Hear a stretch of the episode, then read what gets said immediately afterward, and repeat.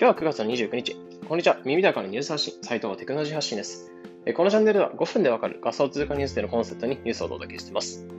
それでは早速今回のニュースに行ってみましょう。コインベースが新機能追加か、給与直接入金というニュースについて解説したいと思います。ニュースと、ニュースとしてはコインベースが今後数週間、数ヶ月で新機能を追加していくというところを考えているそうです。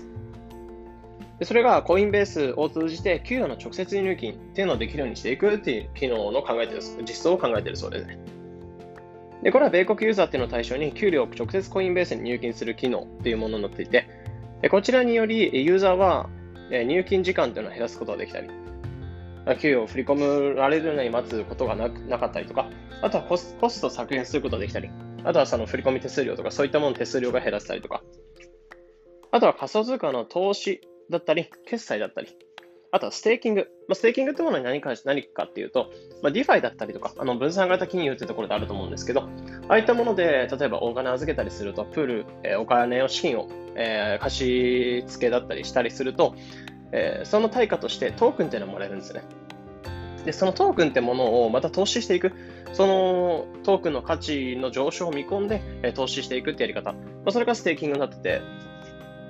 まあ、そういった ディファイ サービスにもお金を入れることができる、簡単にできるようになるというところがメリットになっています。でこちらユーザーはコインベースの入金額というのを自由に設定できるようになっていて、給料の何パーセントを毎回毎回こちらに入金していくみたいな設定もできるような感じになっています。あとは通貨っていうのもひゃくいじょうの仮想通貨銘柄、あとは米ドルなど法定通貨でもできるという感じになっています。でこれは取引手数料ってゼロになっていて、まあ、振り込みだったりの際にお金がかかってこないというのがメリットになっています。このサービスというのは数週間後に導入していく予定で、企業側でもそのビットコインだったりとか仮想通貨で入金していく、給料を振り込むっていう機能、システムだったりっていうのの導入も今後数ヶ月とかで考えていくそうですね。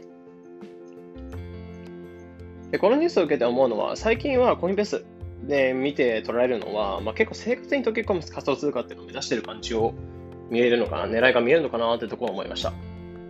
というのも最近だと、まあ、今回であればその直接入金、えー、給料が振り込まれる際に仮想通貨が使えるようになったりとか、あとは先日アプリで全てが使えるようになったというところで、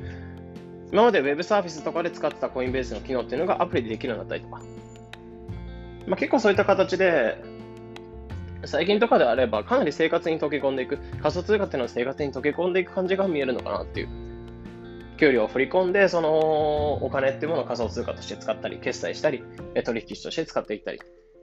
割とそういった形で生活に溶け込む形にしていって、えー、ユーザーの普及率というか、えー、コインベースのユーザーの率、ユーザーのユーザー数だったりとか、そういったものを狙っていってるのかなというところを見えました。と